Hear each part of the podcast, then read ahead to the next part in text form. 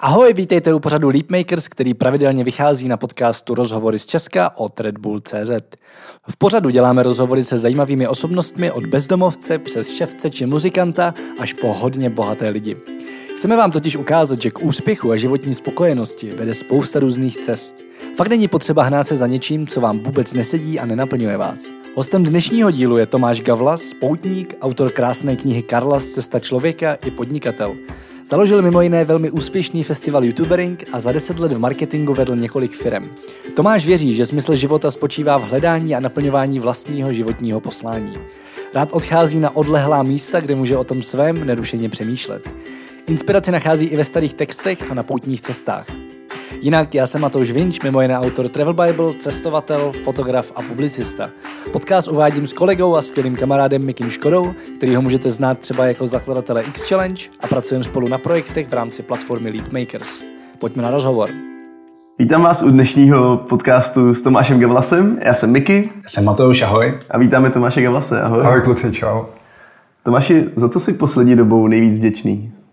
To, poslední dobou jsem vděčný vždycky ale to možná jako spíš dopominový stimulant, ale když mi, když mi přijde e-mail s tím, že si někdo jako koupil knížku, to asi, že vychodí objednávky z e-shopu, že vidíš, co to je za člověka, tak vždycky mám takovou jako radost vlastně. Já jsem, že tam chodím si pro takovouhle jako útěchu. No. Ale nevím, jestli to je vděčnost, jako v pravém slova smyslu, že to není úplně, úplně vědomý.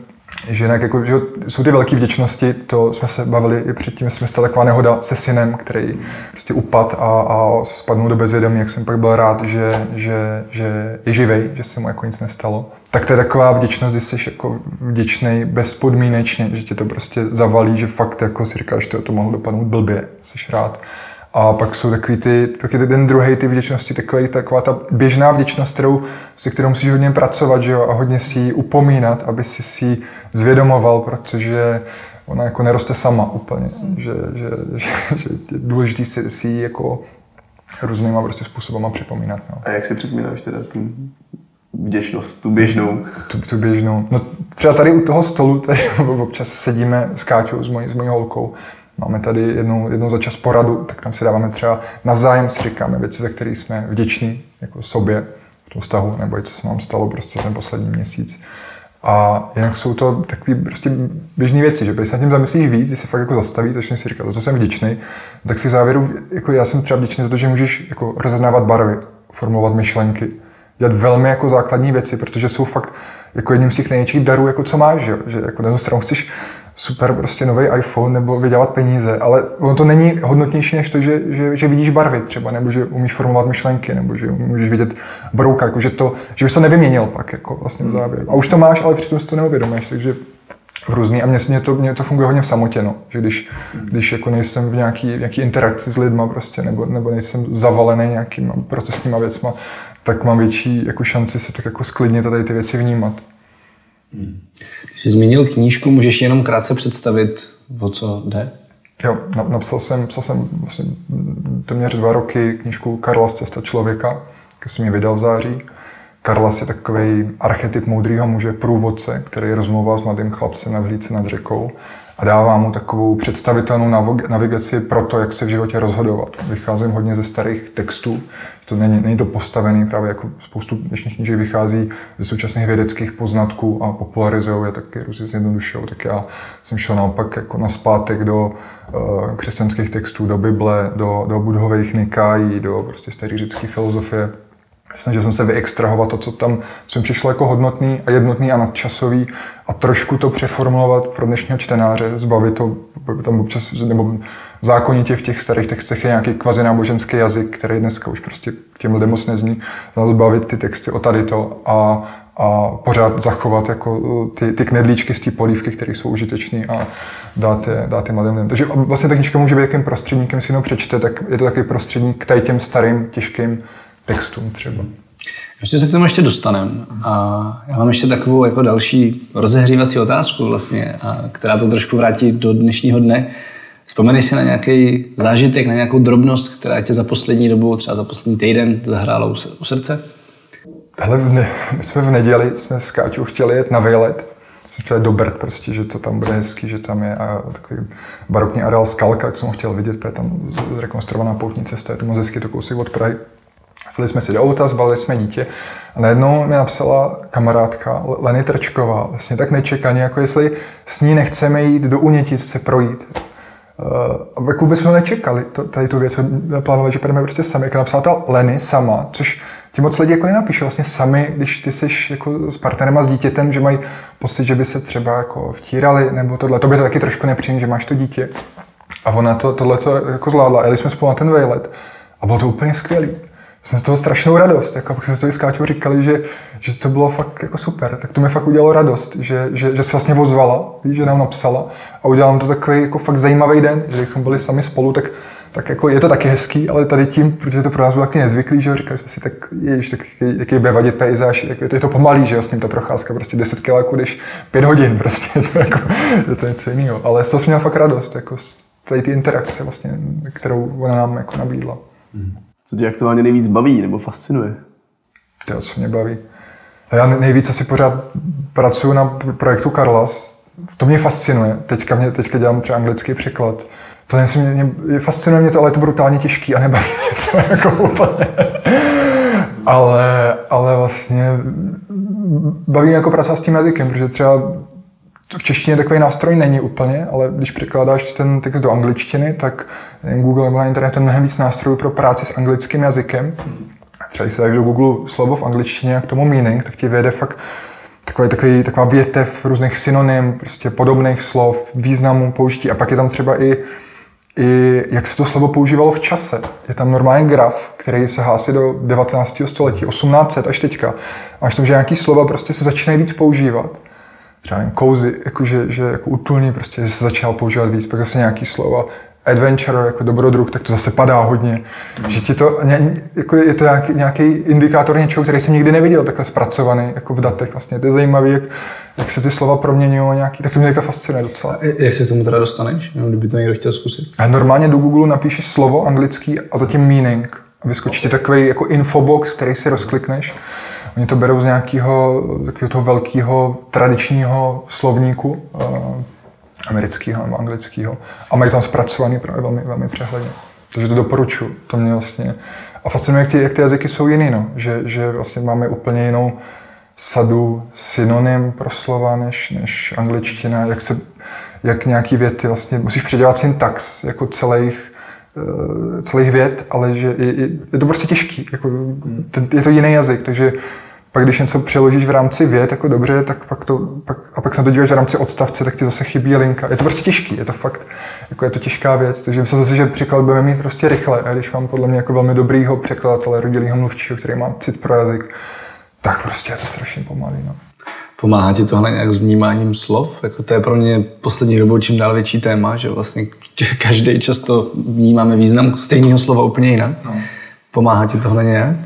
se nad tím takhle zamýšlet? Ale no, pak si jako uvědomíš, že, že je dobrý nedávat slovům, co lidi říkají, moc velkou váhu. Hmm. Protože ty lidi ani jako moc často nevědí přesně, co říkají. A, nebo na tom nestavět, na tom, co někdo říká, protože ten, ten význam je, je to tak jako ve větru vlastně, ty, ty, ty, ty slova to, to mi pomáhá se jako uvědomovat si čím tím víc, že ty, ty slova nemají jako, že mají vždycky význam v situaci a v kontextu, v jakém jsou použitý a nemají úplně jako pevný trvalý význam. Ale samozřejmě to rozšiřuje jako přemýšlení, že jak přemýšlíš o věcích, tak v těch myšlenkách používáš jako jiný slova vlastně, že se dostaneš v tom přemýšlení trošku dál. To je hrozně zajímavé, co popisuješ, tak uh, je v knížce od Davida Dejdy, že jo, Cesta pravého muže, tak přesně, ale úplně skoro stejnýma slovama, kterýma si to řekl, tak to říká on, jako popisuje ženský princip v komunikaci, že, že vlastně ženský princip, tak jako on ho popisuje, tak je tak je vlastně něco jako vnímání větru nebo oceánu, že to vlastně je aktuální projev nějaký energie, nějaký, nějaký situace a že to není nepravda, že to není lež, to, co ten člověk říká, ať už to je žena nebo muž, ale mluví zrovna s ženským principem, tak, tak že to není lež, ale je to pravda v tom daném okamžiku, to znamená v daném nastavení emocí, v daném nastavení okolností a vnitřních prožitků.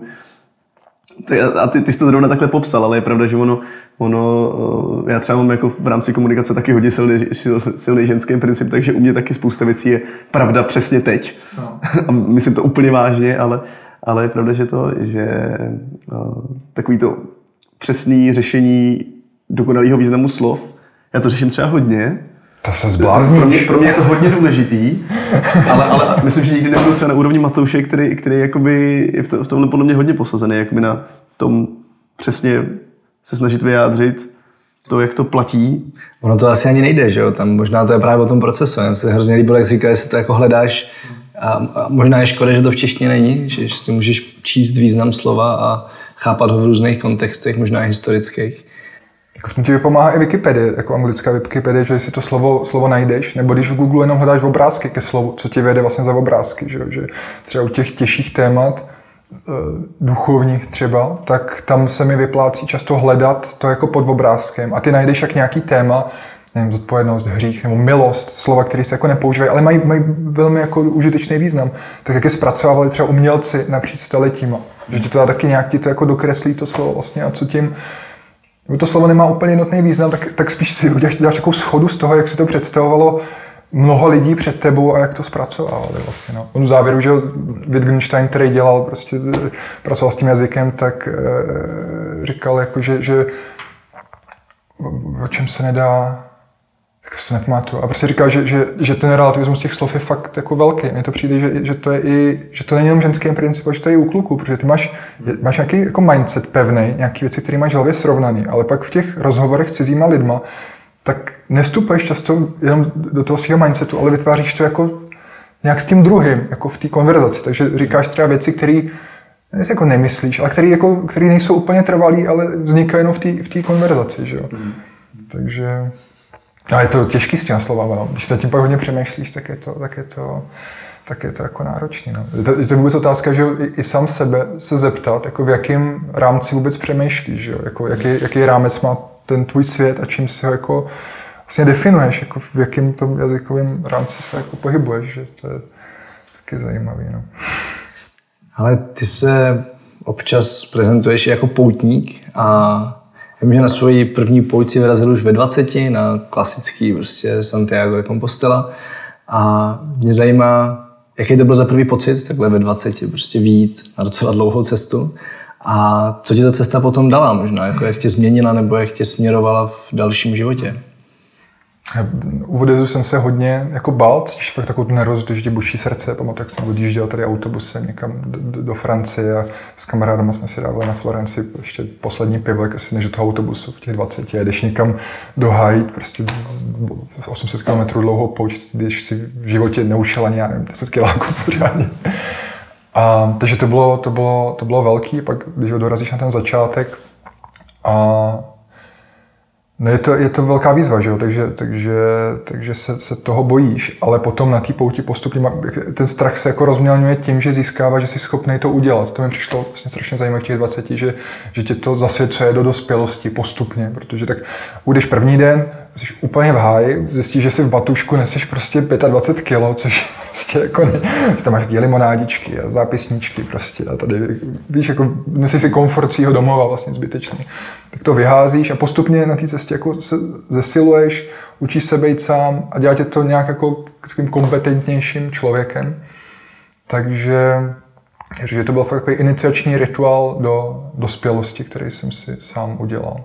Mm-hmm. Takže jsem poznal sám sebe v, nějaký, v nějaký podobě. A to, že jsem poznal sám sebe, to hlavně pomohlo tehdy být jakoby si jistější, sebevědomější v něčem třeba.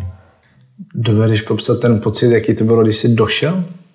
Když jsi tu cestu dokončil? Ale já mám pořád podobný pocit. Ten první byl asi nejsilnější, ale to, že se ti, cítíš obrovskou vděčnost jednak, nebo já vždycky cítím, že jsem to mohl dojít, protože cítím, že to není jako jenom na mě, ale že se ti nic nestalo, prostě, že, že, že jako na těch nohách je to tolik věcí, co se může jako cestou pokazit, že se nic nepokazilo. A pak je to fakt, že když tam přijde, tě zavalí takový jako teplo vnitřní, tepe, tepou ti spánky, cítíš takový prostě fakt teplo vnitřní.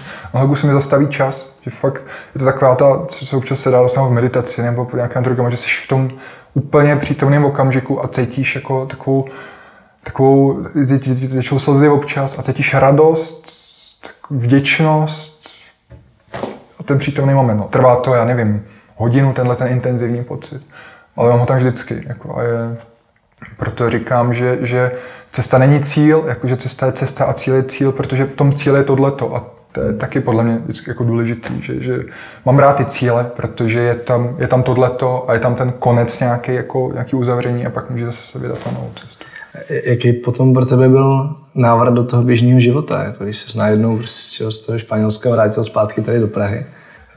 Já myslím, to zažívá spoustu lidí, co díl třeba někde jako si odjedou, odjedou na cesty, nebo říkal si, to byl syndrom že, vojáků, co, co bojovali v zahraničí, nebo antropologů, co dlouho žili s nějakým primitivním národem, tak si myslím, že žiješ v trochu jiném světě, tak na té pouti tam žiješ vztahy s těmi lidmi jsou většinou skvělý, co potkáváš, tak sdílíte, sdílíte stejný téma, nějakou bolest prostě a překonávání. Ty rozhovory jsou velmi otevřený. Že ty z toho vyjdeš takové jakoby zářící trošku, jak seš jiný, jak se vrátíš, jak bude všechno prostě jiný, jak se vrátíš sem. A tady je vlastně všechno stejný. Tramvaj furt jezdí stejně, mají furt stejný čísla, lidi furt chodí do stejných prací. Jakože tady je všechno stejný, že máš takový takový náraz, který tě jako, tak jako šokuje, že tady všichni ty lidi nemají tu euforii, kterou, mm. kterou máš ty.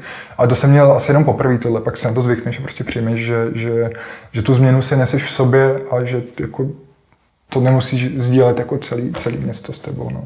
Mě ještě zajímá vlastně, proč si potom s těma poutěma pokračoval. Já vím, že jako spousta lidí si ujde tu jednou, že o tom dlouho sní, že, že by chtěli klasicky prostě Santiago de Compostela. A jednou si tu projdou a už jim to jako stačí. A ty si pak šel několik dalších dlouhých. Tak proč? Jako co, co jsi od toho třeba očekával? Nebo co, co jsi z toho chtěl vzít? A to je, když jsem šel tu první, tak jsem potkal tam nějakého chlápka a povídali jsme, jsem říkal, že asi pátou. jsem říkal, jsi zbláznil, já už nikdy, já už se těším, až prostě budu, jako se těšíš na ten konec v něčem, že, že už to jako, já jsem říkal, nikdy už nic nepůjdu, tohle stačí. A potom se mi o tom začalo zdát, jako fakt živý sny, strašně se mi zdály o tom, jak putuju. A byl s tím spojený pocit radosti nějaký, nebo jako útěchy. Tak jsem se na ty poutě začal vracet. No. Jako, by se mě to zavolalo na zpátek a, a, furt, a furt zažívám to. Když jsi na té pouti, tak je to těžký a jsi třeba jako naštvaný, že chceš být doma prostě, ale chceš být zmoklej tři dny a nechceš to. Ale jestli je tam nějaká očista a nějaký vnitřní růst, jako to, to tam zažívám, takže a nenašel jsem nic srovnatelného vlastně, že když když jsem cestoval sám taky, že jdeš někam prostě do Ázie nebo do těch zemí, tam cestuješ, poznáváš lidi, jako taky to máš za sebe, ale ta chůze prostě každý den krajinou na nějaký místo spojený třeba s nějakým světcem, jako je tam něco silnějšího pro mě. Nenašel jsem nic srovnatelného fakt s tím letím. Ty jsi to už teď, teďka nakous vlastně moji další otázku, protože teďka si popsal ty intenzivní momenty toho startu, toho začátku s tím pivem, toho, toho eh, konce. A ono by to nebylo intenzivní bez toho prostředka. Ty už si nakousnul, že vlastně mimo jiné to obsahuje ty myšlenky v hlavě, vlastně to, že to je nepříjemný. A, a je jasný, že když to člověk pak prezentuje dál kamarádům a tak, tak, tak jako jasně, že vlastně to, co v tobě zůstane, je ten po, pocit, jako, co ti to dalo. No, no, no. Ale, ale dokážeš ještě nějak víc třeba rozvíjet, co ti to dává v ten moment, jak se, jak se tam cítíš. Teda ty popisuješ, že, že chceš domů, že máš třeba hlad nebo takhle. A myslím, že to znám sám velmi dobře z různých cest, ale myslím, že to dokážeš líp pojmenovat, dokážeš to ještě líp. Ale tam, tam Co se děje v tu chvíli? Přijde dobrý chodit jako na ty poutě dlouhý, protože když začínáš, tak to je jako když jede někdo na dovolenou jako na týden, tak za ten týden se nestihneš jako úplně zbavit toho nánosu, který tě drží v tom městě, odkud přicházíš. Že ten první týden se na to tak zvykáš, jako, což je těžký, no, nohy se rozcházejí, máš ty první puchyře, prostě bolí to, jako, se se do toho. A v té půlce, jako je tam, je tam těžkých několik věcí. No. Eh, to, to, nejtěžší je, že máš většinou nějakou bolest, která je třeba fakt velká a bolí tě jako celý den něco prostě, kolem. Tak s tím mám jako největší, to jsou největší problém, že máš fakt dlouhou dobu bolest a ty víš, že jsi unavený, vyřízený a další den musíš jít 30-40 kiláků a něco tě fakt bolí, jak si to prostě mažeš nějakým ibalginem a ono to furt bolí, ale jako nechceš to vzdát, že jo, takže si říkáš, tak ještě půjdu jako a snad se to zlepší, nebo, nebo, nebo se na to jako vykašlu, ale vlastně si říkáš, tak ještě můžu, jako ještě můžeš, tak vždycky jsem to jako prošel, tady ty, tady ty bolesti, které byly fakt občas úplně jako příšerný prostě, co, co, co, co, co tě na tom kolem, nebo tak může bolet. Pak je to tak mám takový jako dlouhodobější vyčerpání, když chodíš ty dlouhé štreky, třeba když jsem šel ve Španělsku, tak tam máš, přes, že jdeš fakt jako ve 40 stupňů, že večer se prostě třeseš, jako, že, že, že, máš úžich a tě z toho blbě, že máš takový, takový vnitřní vyčerpání, který v tu, v tu chvíli je, jako je nepříjemný, ale, ale s odstupem je něčím příjemný, jakoby tady to, tady to jak, jak to přesně popsal, tady to těžko jakoby v tobě spálilo nějaké tvé slabosti a špatné myšlenky a udělalo v tobě místo Jako, takovouhle násilnou podobou a do toho místa se pak mohli zaplnit nějaký jako hezčí myšlenky, to je takový jako, až, až jako linčování se. No. A třeba v tom Norsku tam jsem měl už obrovský, jaký nemáš, jako, nevím, jsi nevyspalý, tak je spíš na nějakém blbým místě, kde tě něco budí, prostě nemůžeš usnout, nebo nebo máš, nebo pro, déšť, jako obyčejný hloupý déšť, jsem šel v Norsku a tam, a tam, a šel jsem v létě a tam byl jsem vybavený na letní pouť, ale divočí, kde nejsou lidi a, a najednou tam jenom pršelo prostě, jenom pršelo, furt celý den jenom lilo, takže máš vše, jsi úplně durch mokrý a chodíš celý dny v úplně mokrých jako nohách. A to ti vlastně tu psychiku ti to tak rychle jako rozhodí takováhle věc, že jsi z toho úplně, že jsi jako teplo a nějak tě to, nějak tě to že se ztrácíš navigaci, že jo, taky najednou to jdeš a to je všude mlha, že nevidíš prostě na metr před sebe. Tak seš tak, a víš, že v tom musíš mít 30 kiláků ještě musíš jít jako v rozmočeném terénu, takže to je takový, tak teď jsou těžké chvíle, jako kdy, kdy, kdy, pak fakt jsem až jako, mě pomohlo jsem si třeba v těch chvílích si vytvářím jako v hlavě hlas, se kterým ty věci konzultuju. Mm. že jsou různý jako, že si vystavím jako postavu prostě ve Španělsku jsem si představoval nějakou, jsem mi říkal Lucia, byla to taková prostě nějaká španělka virtuální. A s jsem se tak bavil prostě třeba jako, že, že jsem řešil tu svoji situaci, že to je dobrý, že tak, že, že, že třeba něco bolí, tak se s někým jako bavíš takhle v té hlavě, říkáš si, jako ještě to dobrý, tak ještě můžeš, nebo bolí ti to moc, říkáš, tak jako nebolí, ještě můžu, prostě, že si děláš takovýhle jako samoléčebné věci. A jak je to samozřejmě i, i během té poutě je tam spoustu, spoustu jako krásných věcí, že Mě strašně baví ta, změna krajiny. To je na tom jako asi výjimečný na té pouti, že když že přijedeš velký krajinný celky, které si úplně můžou změnit. Prostě fauna, flora, prostě tady je to suchý, tady jsou nějaké eukalyptové háje, tady máš prostě hory, jako kde, kde, kde je zima, fouká tam vítr že močály prostě v Norsku. Takže to je tam strašně zajímavé, že vydáš jako nové věci a, a to tě taky nějak nabíjí. No. Takže tak. Já věřím, že i ty nepříjemné prožitky vlastně jsou přesně tou cestou k těm příjemným, protože jak jsi říkal, když uh, tě něco bolí, asi máš tu chvíli i strach z toho, co s tím kolenem sakra je prostě a tak. A, a pak, když to nějakým způsobem přestane, tak najednou jsi vděčný za to, že ti funguje tělo. Že? No, no. Za tady ty základní věci a to si myslím, že je to, co se těžko získává v městě, v tom přirozeném, nebo ne přirozeném, v tom uh, pohodlným prostředí. No. V tom velmi nepřirozeném. Přesně jak v tom, tom nepřirozeném umělém prostředí, vytvořeném pro jeden živočišný druh, tak se to těžko získá. Že tady je to, tady to, tady to zbavený jako všech, všech jako možných nebezpečí, že jo? Hmm. Ten život, že je takový velmi jako... Bezpečný. Velmi bezpečný. To říkal, to že, že turista cestuje proto, aby se bavil a poutník proto, aby byl změněn. A já ho mám rád, jako tenhle ten, ten, ten citát, to je fakt, jako, že když vlastně cestuješ jako turista někam, kde to je víceméně stejný jako u tebe doma tady v Praze. Jakože to je úplně stejný komfort, úplně stejný záchod, úplně stejný, stejný restaurace, víceméně máš stejný jídlo, máš tam stejný pokrytí internetu. Domluvíš tak, se. Domluvíš se, akorát tam je moře, tak jako tam jako se ti nic jako vlastně nestane, že, že až v těch těžkých situacích jako můžeš poznat nějakou svoji sílu, vlastně, o který třeba vůbec nevíš, že ji máš a tady tady prostě těžko objevíš jako v tom běžném režimu. No. Pojďme se teďka vrátit teda zase uh, k tobě. My jsme teda celou dobu u tebe, ale pamatuješ si, čím jsi chtěl být jako malý? Chtěl jsem být vynálezce, no. Chtěl jsem být, to mě nějak fascinovalo. Fascinovala mě postava Šikuly, který, který byl, byl takový jako šikovný. Mm. Jsem si představil, že budu něco vynalézat a mě všichni jako furt vysvětlovali, že to nejde, že můžeš vynalézat jako, že není profese vynálezce, že můžeš být, to, to byl architekt, říkal, tak budeš architekt a v tom vymyslíš nějaké nové řešení, nebo tak. A jsem to furt jako odmítal, odmítal pochopit.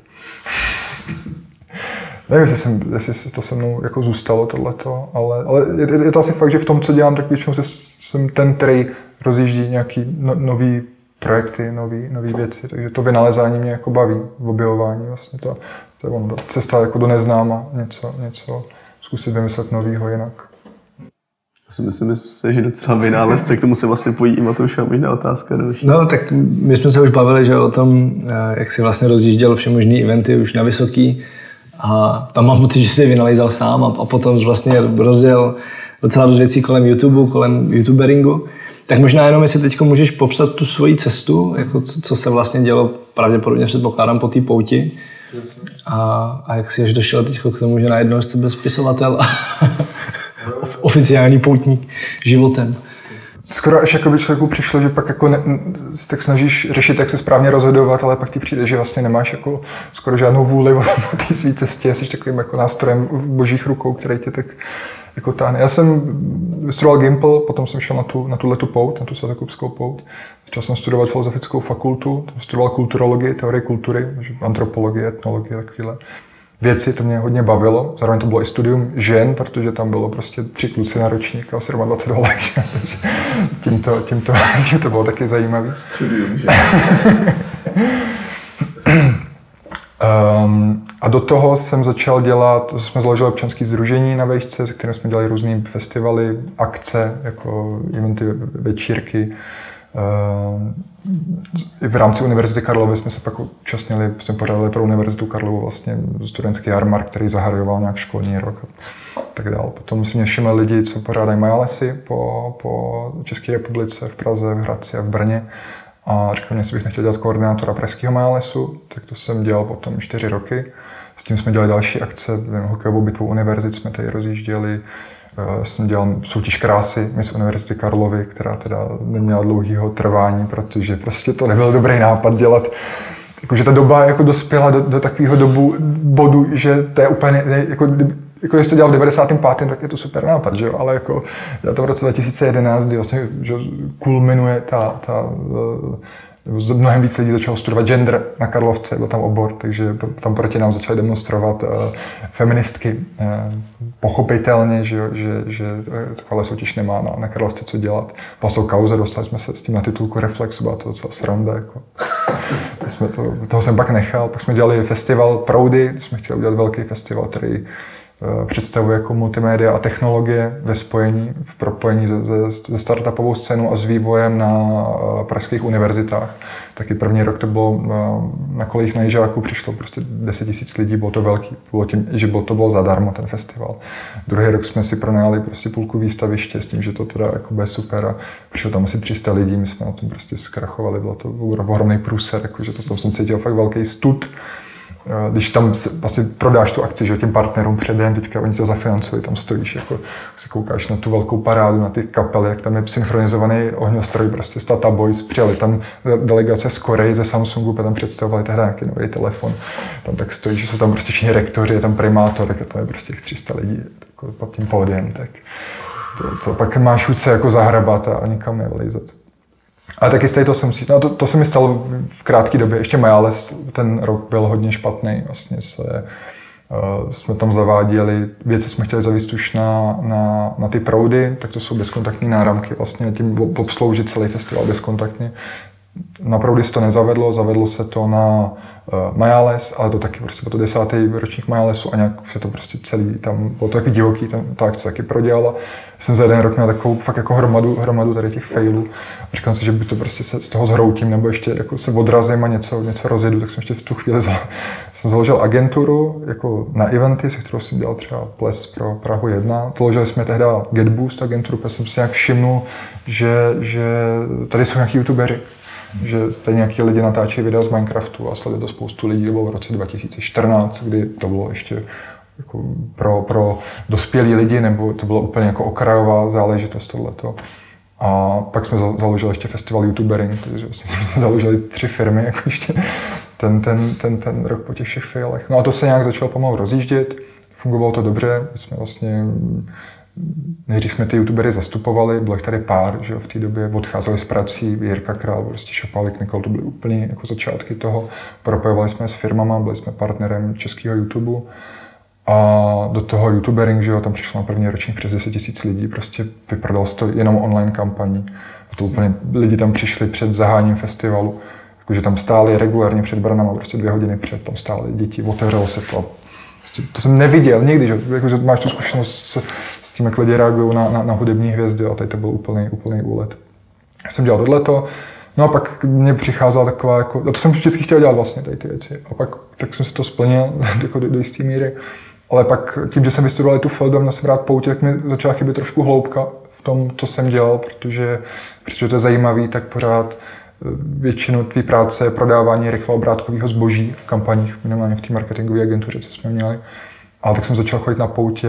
Jsem si prožil nějaký temný období, prostě jsem byl v háji, měl jsem prostě nějaký jako úzkosti, že jo, to asi většina lidí se takhle dlouho přepracovávají, jako ne, nedávají si odpočinek, tak pak ti to prostě celý sejme. Jsem byl ještě asi půl roku úplně, úplně nepoužitelný.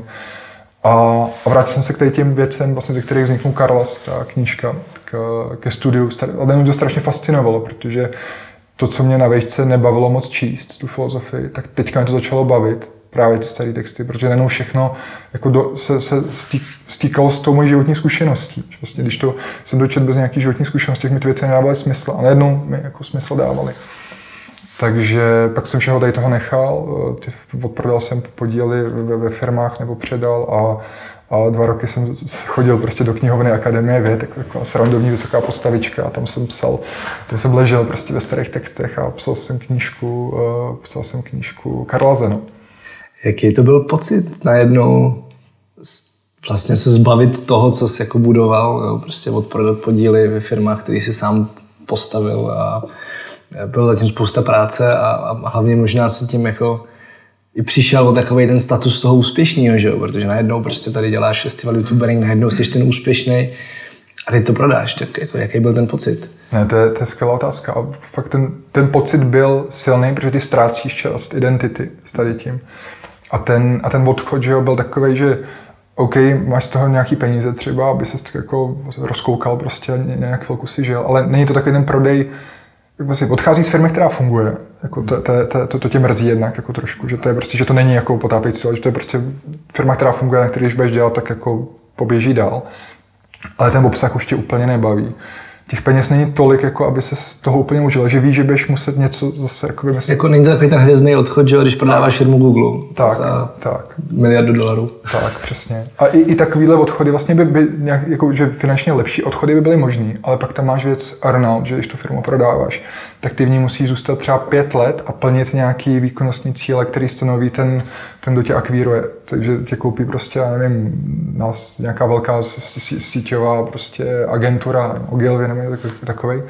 A oni tě vezmou a stane se z tebe zaměstnanec. Z člověka, který jako je podnikatel, tak se z tebe stane zaměstnanec, který musí plnit fakt jako tvrdý deadline. Takže, takže to nechceš, jako, že to je jako zlatá klec strašidla ale to jsem odbočil, protože ty pocity jsou fakt zajímavé, že, že ta práce ti strašně definuje, že málo lidí toho uvědomuje vlastně, jak moc ti definuje to, co děláš, jak moc to definuje to, kým seš. Když z toho odejdeš, no tak najednou fakt ztratíš kus osobnosti a je tam nějaký prázdný místo a ty to musíš nějak doplnit, tu, tu, tu část. Najednou lidi na tebe tak reagují prostě spoustu lidí ztratíš úplně, protože najednou jako, když teda s tebou nemůžu interagovat pracovně, tak s tebou už jako neinteragují, takže vlastně spoustu těch tvých interakcí, co máš jako, jako šéf firmy, že, kde se bojíš se zaměstnancema svýma, prostě s, s, s klientama víceméně ze všema, jako jsi na našich schůzkách, vyjednáváš tak to, to, to ho zmizí. A to byla věc, co ti předtím zahrnovala 80% času, že? Hmm. Takže tohle to bylo hustý, tohle to bylo hustý. Trvalo to půl roku, kdy, kdy se to v tobě tak trhá, kdy se tak jako pře, přeštelováváš. Ale v závěru je to dobrý, no, že vlastně jakoby, mi přijde, že jsem v tom získal možnost postavit na něčem jako lepším tu, tu, tu svoji osobnost, než na té práci. Ať budu cokoliv dělat, tak se mi tohleto, tohleto jako vrátí v dobrým, že jsem to udělal. Ale samozřejmě je, to těžké, no. Je to, jako, nikdo nerad se zbavuje věcí, které má. Že? To, to vaše takový ty pokusy, že někdo někomu dá prostě nějaký herníček reklamní a pak pak ti nabídne, že ho vyměníš za jiný, že jo, a, a on už pro tebe má větší cenu, protože je tvůj, jako všechno, co je tvoje, jako má, má co považuješ za své, tak pro tebe má mnohem větší hodnotu, než třeba reálně v tom světě máš. To takový, je, ale je potřeba, protože ten svět se furt proměňuje, že jo, a je potřeba prostě umět se, se z těch věcí vytrhávat a jít jako pořád se někam posouvat. Mě by hodně teda ještě zajímal ten, ten začátek toho českého YouTube, YouTuberu, uh, YouTube, nebo YouTuberingu, nebo jak to nazvat ale, ale když si chodil s těma firmama teda, protože dneska, že jo, firmy píšou youtuberům, hmm. instagramerům, já nevím, jestli tam máš jako jinak postavit ten vztah mezi youtuberama a instagramerama a tak. Funguje. Hele, youtuberi tady byli, dřív bych řekl, ten Instagram byl, to měli jako nějaký doprovodný kanál na začátku, prostě začal tom být a teďka ten Instagram je mnohem výraznější. Ale stále se stalo teďka už to, že YouTube je relativně složitý na produkci, jo. Tam děláš televizi, jakože fakt ti to stojí nějakou energii ale Instagram není, není zas tak složitý a v dnešní době už na něj přišli.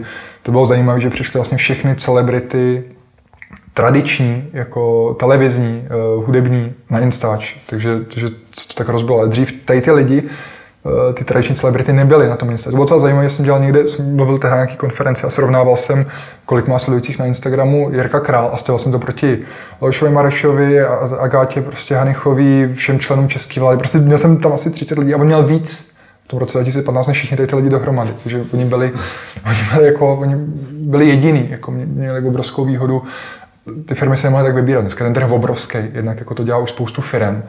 Dělat jako kampaně s influencerama už není nic, jako je to běžné součást nějakého marketingového mixu jako většiny, většiny zadavatelů.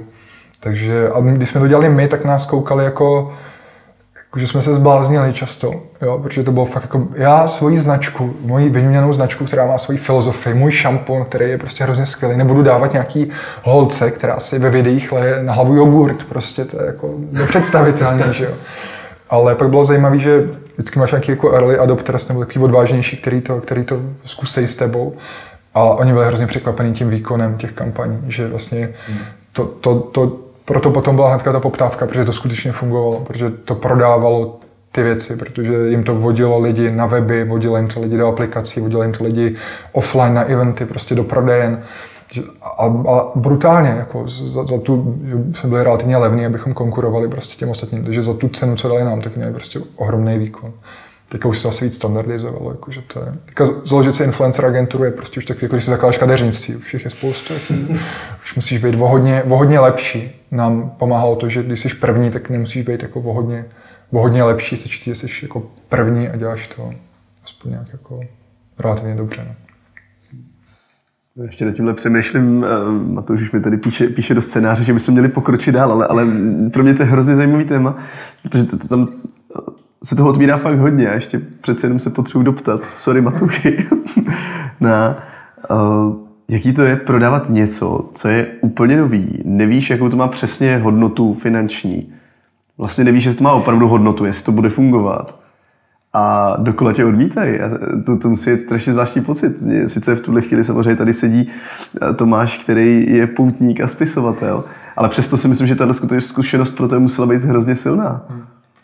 Tak tady, tady, vždycky, jako tady to bylo fakt těžké, protože jak jsem říkal, bylo to úplně nový, takže když se dívat do zahraničí, tak neexistoval nějaký case studies, nebo jako když se chceš být holič, tak se jako podíváš nějaký kurzy, jako holič a tady jsme ty kampaně fakt vymýšleli jako od nuly, což bylo ale zajímavé, protože třeba když s tím jezdili lidi, s kterými jsme dělali na veletrhy do Německa, nebo říkali, tak tam prezentovali ty své kampaně a pro ostatní to byla třeba inspirace v té době, jakože to bylo fakt zajímavé. A je to takový, že, že si vsadíš jako sám na sebe, že věříš, že to nějak jako dáš dobře a, a prodáš to, že to dáš dobře jako tomu klientovi, což je prostě jako hubu, ale musíš to udělat vlastně, musíš mít, říkáš si, hele, ten člověk má takovýhle výkon kampaňový, teďka samozřejmě já jsem měl nějaký jako už zkušenost z marketingu, protože jsme předtím dělali ty festivaly, tak vlastně nabízíš festivaly klientům, děláš, jako, měl jsem zkušenost s různým typem kampaní a věděl jsem, jaký výkon jim může dodat. Takže takže jsem si vsadil na to jako nějak v sobě, že to bude fungovat. Tak to, třeba u těch proudů to nedopadlo dobře, že to vsadíš se na to, že ten festival, že tam přijde 10 000 lidí a přijde tam 300, že ty jako ris, riskuješ vlastně se svojí reputací, s penězma jako cizích lidí. Je to prostě bohubu samozřejmě. Těm lidem to musíš nějak říct, že tam to riziko je. Ale tady to dopadlo dobře, tady ten risk jako vlastně se všem vyplatil. Je takže... nějaký důvod cítíš, to je prostě správný to udělat. Hmm. Okay. Že to, jako musíš to promyslet, jako, že to není to úplně intuitivní, že si fakt sedneš si na ty čísla, prostě propočítáš si to, zjistíš, co se dá zjistit case study a, a klaplo to, no. Vždycky je to takový risk. Ale pojďme asi dál. A mě teďka zajímá, co tě v životě nejvíc naučilo, nebo co tě jako posunulo dál. Co jaká konkrétní zkušenost? Klidně z těch asi, co už si říkal. Předpokládám, že to asi nějaká z nich bude. Nejsem posunulo posouvání se dál obecně. Jasně. To mi přijde, to mi přijde dobrý. Ale vše, všechny zkušenosti jsou velký. Můžeš rozvést to posouvání se dál? No kdy, když se... Jako co, co to pro tebe znamená posouvat se dál? Jo, jo, jo, dělat, nemám úplně běžnou představu o kariéře, že jdeš jako pořád nahoru někam a je to definovaný nějakýma penězma a, a, a věkem, ale že získáváš jako větší kompetenci v různých věcích a, a, a přijímáš větší zodpovědnost za, za různé věci.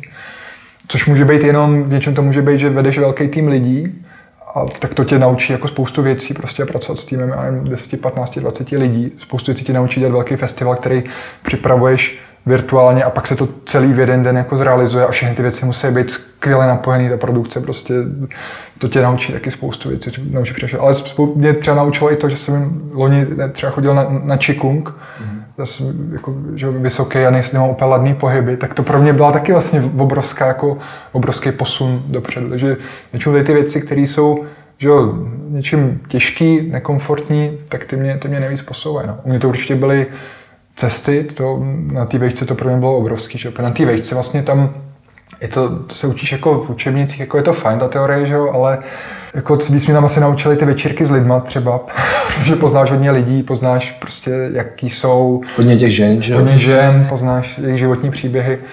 Ale víc mě učili třeba, jo, fakt, jsem ty v létě prostě dva, tři měsíce jezdil stopovat někam víceméně bez peněz prostě do Španělska, tak to mě naučilo mnohem víc než tady ta teorie. Pak zase mě mnohem víc naučilo, rozjedeš nový projekt, novou firmu, prostě se vším všude, tak to, to je takovej, takovýho neznámého, se kterým se musíš konfrontovat a přijít tolik překážek, že to, to, mě, to mě jako vždycky posouvá hodně. No. Takže každý to podnikání, a hodně mě posouvají lidi samozřejmě, co potkávám jako na cestě a který jsou... Vzpomeneš na nějakého konkrétního člověka, co, co tě hodně naučil, nebo ti třeba změnil náhled na život? Jo, mnoho lidí. Fakt mám to tak, že, že na střední jsem se hodně viděl s mým bratránkem z Brna, který žil takový odvážný způsob života, nebo takový jako nezávislý. Třeba tak s ním jsem byl stopovat taky hnedka po maturitě od toho Španělska s pár penězma. A fascinuje mě, jak on ty situace dává. Víš, že, jako, že nemá strach, stres, ale někde přespíme, nějak to prostě vyřešíme. Jako, že bylo v tom, tak to jsem se od něj naučil. Třeba tady tu věc od něj. Pojedeš dál, tak máš prvního nějakého šéfa, tak vidíš, jak řeší prostě věci, tak si řekneš, jako to je taky hustý vlastně, jak se naučíš tohleto. Pak máš nějakého parťáka, který je dobrý třeba v prodeji, že je dobrý obchodník, tak se naučíš ten obchod od něj, jak ho dělá. Pak když dál, pak je zase jiný partner, který věci hodně jako promýšlí, který je takový hodně jako analytický, říkáš, tak tohle je taky dobrý. Takže vlastně se všema možnýma lidma, se kterými jsem jako šel po té cestě, to že to byli buď to mý asi blízký kamarádi, anebo jsem s nima něco dělal, tak od nich jsem se fakt hodně učil. Měl jsi někdy nějaký vzor v životě, jako někoho, ke komu zhlížel, nebo od koho se třeba chodil eh, inspirovat nebo se poradit? Byli to fakt ty lidi různí. Asi ty, co jsem jako vyjmenoval, že, že nebyli vzorem jako absolutně, ale byli vzorem v několika věcech. Myslím, že co ten pochopení toho vzoru, toho ideálu vidím spíš teďka jako s těma starýma textama, kde fakt máš postavy, jako je Buddha nebo Ježíš nebo prostě Sokrates, který si představuji jako nějaký univerzální ideál, jako se kterým se můžu poměřovat. Jako ve věcech prostě morálky, ve věcech prostě etiky, ve věcech, jak se rozhoduju, jak žiju svůj život, jak jsem odvážný, jak naplňuji to své poslání. Tak to jsou třeba vzory, které si teďka představuju, že, že, že, že, že pro sebe mám. Ale jinak jako, lidi jsou jako strašně důležitý, že od každého se fakt můžeš něco naučit. To je taky jako hmm. skvělá věc, že každý tě může něco naučit. To je... Když jsi mluvil zároveň o tom zakládání firm a učení se pořád novým věcem, tam je spousta impulzů. Nechybí ti teďka nějaká ta novost toho, vlastně toho učení se pořád něčeho nového? Já vím, že Karla samozřejmě taky je projekt sám o sobě, teďka pokud jim tak ho i překládáš. A, ale vlastně není to zakládání uh, youtuberingu a několika festivalů uh, a firmy v jednom roce. Jo? Že... Je to strašně nový, protože tím, že si to sám, tak to máš jako, že psát knihu, teďka vydat knihu, Uh, udělat si platformu distribuční, to znamená e-commerce komplet, jako začneš řešit marketing, který děláš jako uh, hands-on, že to, si to dělám sám, což jsem nikdy nedělal, já jsem většinou tu práci spíš jako delegoval jako, jako ma- manažírus. Takže to je pro mě strašně moc no, jako nových věcí. Do toho, o tom mluvím před lidma teďka, mám nějaký přednášky, vlastně mluvit o takhle křehkých tématech před lidma, to je pro mě taky strašně jako nový a, a těžký, když mluvíš prostě, já nevím, tak jsem byl v nějaké škole, k mladým lidem, kterým je prostě 13 až 17 mluvíš k ním o odpovědnosti a jako, jako nějakých starých myšlenkách. Takže ta pestrost vlastně nevymizela. Takže fakt nevymizela. Jako jediný, co mi, co mi eh, teďka víc chybí, je, že mám, že rád jste jako vy jste spolu, jako dva, když děláš vlastně, že vždycky vyhovalo mít jako parťáka pro ty věci pro ty projekty. Ne všechny, nějaký firmy jsem zakladal sám, jak prostě my jsem měl sám, Henro, agenturu jsem měl sám, ale mám to rád, jako mám rád, když tu, jdu jako s někým a s někým sdílím, že to je mnohem, že ten druhý ti ty věci dobře oponuje, přináší tam nějakou invenci, jako v těch dvou se prostě to líp táhne, jako, že, že když, když jeden spadne, tak ho nikdo nezvedne. Když jdou, když jdou prostě dva, tak si můžete pomoct. Jako, že to, to teďka cítím, že mi chybí vlastně trošku jako partiáctví. Já si myslím, že v, tom, v tomhle je těžký, těžký nemít tady tu zpětnou vazbu a to je právě moje další otázka, že Karlaze, co si tak pamatuju, vnímáš vlastně jako takovou příručku k rozhodování, ne univerzální návod, ale spíš to, aby si člověk došel k tomu, jak on sám by se měl rozhodovat. A když teďka jsi na všechno sám, jak se daří tobě být uh, tak jako Karlas? Se být jako Karlas? Ještě jsem zapomněl říct, že obrovská jako novota pro mě je to, že jsem já rodil dítě. Jako, to, je vlastně, to je vlastně hodně, hodně jako důležité to zmínit, že to jsem nečekal, jak velká novost, jak zase děti, to je jako vlastně úplně všechno. Takže to je, to je taky jako velká novost. No a s tím rozhodováním, ale teď to je, je, to, je, to, je to samozřejmě těžký, protože i ten král je psaný jako nějaký ideál, jako prostě když ty starý texty, tak jsou nadsazený nad tebe morálně tak přísně, jako že ono žít podle desatera jako není jako možný podle mě, jako že to, to prostě, nebo buď to jsi fakt jako světec, anebo jsi pokrytec a jako nevidíš, co děláš. A, ale je důležité, aby tam ten ideál byl, prostě abys měl ty, tu, tu, tu, tu, tu, hranici jako vysoko, abys měl k čemu směřovat, jako nestovat ten ideál jako nízký. Takže v tom se pokoušet. Spíš teďka jsem si třeba říkal, že jenom se snažím nedělat špatný rozhodnutí jenom, jo. že jenom tenhle rok třeba můj plán jako, no mám plány, ale to třeba jenom neudělat žádný jako úplně blbý rozhodnutí, který by tě vyvedlo na nějakou cestu, na kterou nechceš. A to je podobně jako na těch poutích, když si hodně zajdu, tak mě to pak hodně jako štve, že se musím vracet. Takže hmm takže spíš to je jako naučit se jenom odmítat třeba věci, jak jako různé nabídky že jo, od ostatních, tak ale i to, tvé myšlenky, které který k tobě přijdou a k něčemu tě táhnou, ale když s nimi chvilku zůstaneš a t- trošku do nich jako dloubeš, tak zjistíš, jako, že to je něco tendenčního, že to je něco, co neděláš ze sebe a třeba tam nepoužíváš ten svůj talent a nedává to smysl jako dlouhodobě. Takže to je podle mě důležité se, se v tom rozhodnutí myslet spíš na to, které věci nepřijmout. To je takový základ. Jako, že když, když tohle to zvládneš, tak to je jinak to rozhodování, že ty myšlenky často přicházejí z tebe zevnitř, jakože je netvoříš ty, že prostě ti přichází a ty jsi nějaký agent, takový, který si řekne tohle jo, nebo tohle ne, tak snažit se být ten dobrý agent, odmítač, prostě čistit to, jako co, co jo a co ne. Jakým způsobem se porovnáváš s tím ideálem? Máš nějakou, nějaký jako nástroj nebo nějakou rutinu, kdyby si prostě každý den sedl a řekl si, OK, tak co jsem dneska jako udělal eh, správně, nebo jestli tam směřuju, nesměřuju, nebo jestli prostě jednou za čas se tak zamyslíš. Ale mám, mám teďka to nedělám pravidelně a měl jsem fakt, že jsem si dělal takový takovej audit každovečerní, to se mi líbilo, co říkali svatý Ignác vlastně svým mnichům, že říkal, ale můžete se, můžete se, nemusíte se modlit, když je vám blbě, nemusíte spoustu věcí dělat jako i z toho mnižského života, ale každý večer musíte zpytovat svědomí, musíte vědět, jak žijete jako a co děláte. A to jsem dřív dělal fakt, že jsem měl sadu takových otázek, na které jsem odpovídal jako si ano, ne. Mm-hmm. A fakt se den projedeš, jako říkal, si jako, říkal jsem pravdu, nebo jako, lhal jsem, nebo zatajoval jsem pravdu někomu, jako si uvědomíš, že, no, že až ve firmě, tak tady nepropustíš nějakou pravdu nějakým lidem z nějakého důvodu. A vlastně jenom si tady ty věci uvědomit, že jsou podle mě hodně, že nemá to víc k nějakému hříchocentrismu, jestli pak na sebe zlej a přísný, ale že, že ti to dá nadhled nad těma, nad těma situacemi a změníte. Teďka dělám to, ale nedělám to tak organizovaně. Mám takový pravidelný jako měsíční jako usebrání, kde si tady ty věci píšu, jak si plánuju, prostě jak se posouvám, ale není to na týdenní fázi, bázi. Ale bylo by to asi dobrý, asi bych to jako...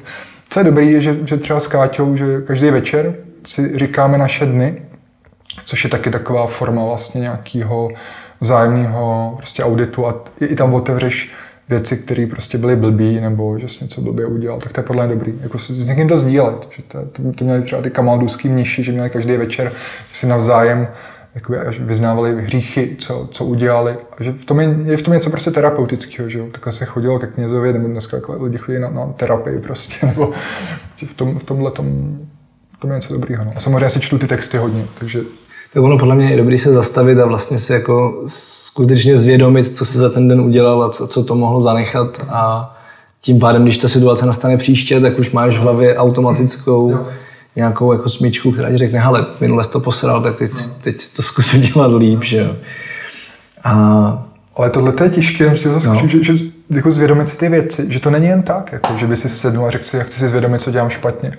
Že já jsem se ke spoustě věcí dostal třeba až po mnoha dnech, týdnech jako intenzivní meditace, tam někde prostě v klášteru, kde jsi zbavený všech věmů a až jako po delší době z tebe se slyšel, já jsem takovýhle vlastně v tomhle tom, jako, že, že, ta představa o sobě, že jsi jako něčem dobrý a cnostný a vlastně nejsi, vlastně si to tak trošku ohejbáš, aby to pro tebe bylo pohodlný, aby ty si tím vydělal peníze, aby si, z toho, aby si s tím nemusel mít tolik práce prostě. Takže to tam, že, že objevit takovýhle jako nebo ve vztahu, jak přistupuješ k druhým, no, že, že, občas nějaké věci, že mi trvalo fakt dlouho si jako najít. No, že to je, ale je to, je to fakt, jako, když si uvědomíš, tak pak je rozeznáš. A překvapilo mě, jak dlouho trvá, jaké věci si uvědomit. Že to je v tom možná ještě jako výborný ten druhý člověk, že? nebo to sdílení, to je to, co jsi říkal, že často už jenom to, že to někomu musíš popsat, tak zase je ten proces, kdy najednou jako ti to začne docházet. A já to doma se svým nejlepším kamarádem, jako tak když se bavíme, tak on není můj soudce vůbec, jako nic takového, on jako jenom je ten člověk, který mu to chci sdělit a tím, že to musím pojmenovat, tak najednou mi pak jde ty tohle jsem fakt jako podělal. Ty jsi sám svůj soudce, no? Jo, jo.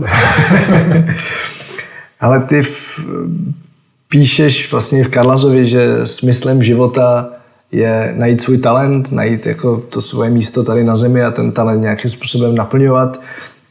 Ideálně, jak nejlíp můžem. Co bys poradil mladým lidem, kteří, dejme tomu, jsou v, tom, v té stejné fázi, jako ty, když jsi šel na tu první cestu, který třeba mají pocit, že žádný ten talent nemají, tak jako jak ho najít, nebo jak ho hledat spíš, než jak ho najít. Že? Jasně. Věřím, že pro spoustu mladých lidí může být těžký. I pro mě to bylo, že já jsem nebyl v ničem moc dobrý. Já jsem propadal na Gimplu, smažil jsem Counter-Strike jako a vedle sebe vidíš lidi, kteří vědí, co chtějí dělat. Vidíš, že chtějí být diplomati, vidíš, že chtějí být doktoři a mají k tomu jako dobře našlápnuto, jestli jak motáš.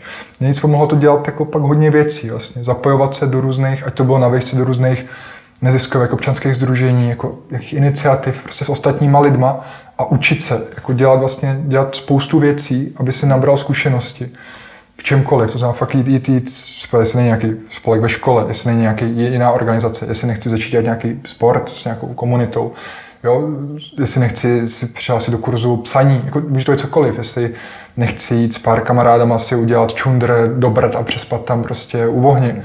Jako fakt nabírat, nabírat ty zkušenosti a nebát se, nebát se jako riskovat, protože nebo mně to přijde, že, že, že tu ty, ty faily, jako když jsi mladý, tak snášíš hrozně dobře. Že to tak jako vždycky zvedneš, otřesíš, nic si to nedělá. Asi časem, že už to ne, ne, jako lidi to nemají tolik rádi. Nebo já, já, myslím, že ještě já to jako zvládám, protože jsem schopný dělat blbosti, jako prostě napsat novou knihu, ale spoustu lidí prostě po té 30, 40, když máš děti, tak už jako se ti fakt nechce riskovat. Jako, že už jsi tak Možná už jsi jako spohodlnělej, že? A, a, zároveň možná máš jako zodpovědnost za děti. Vlastně.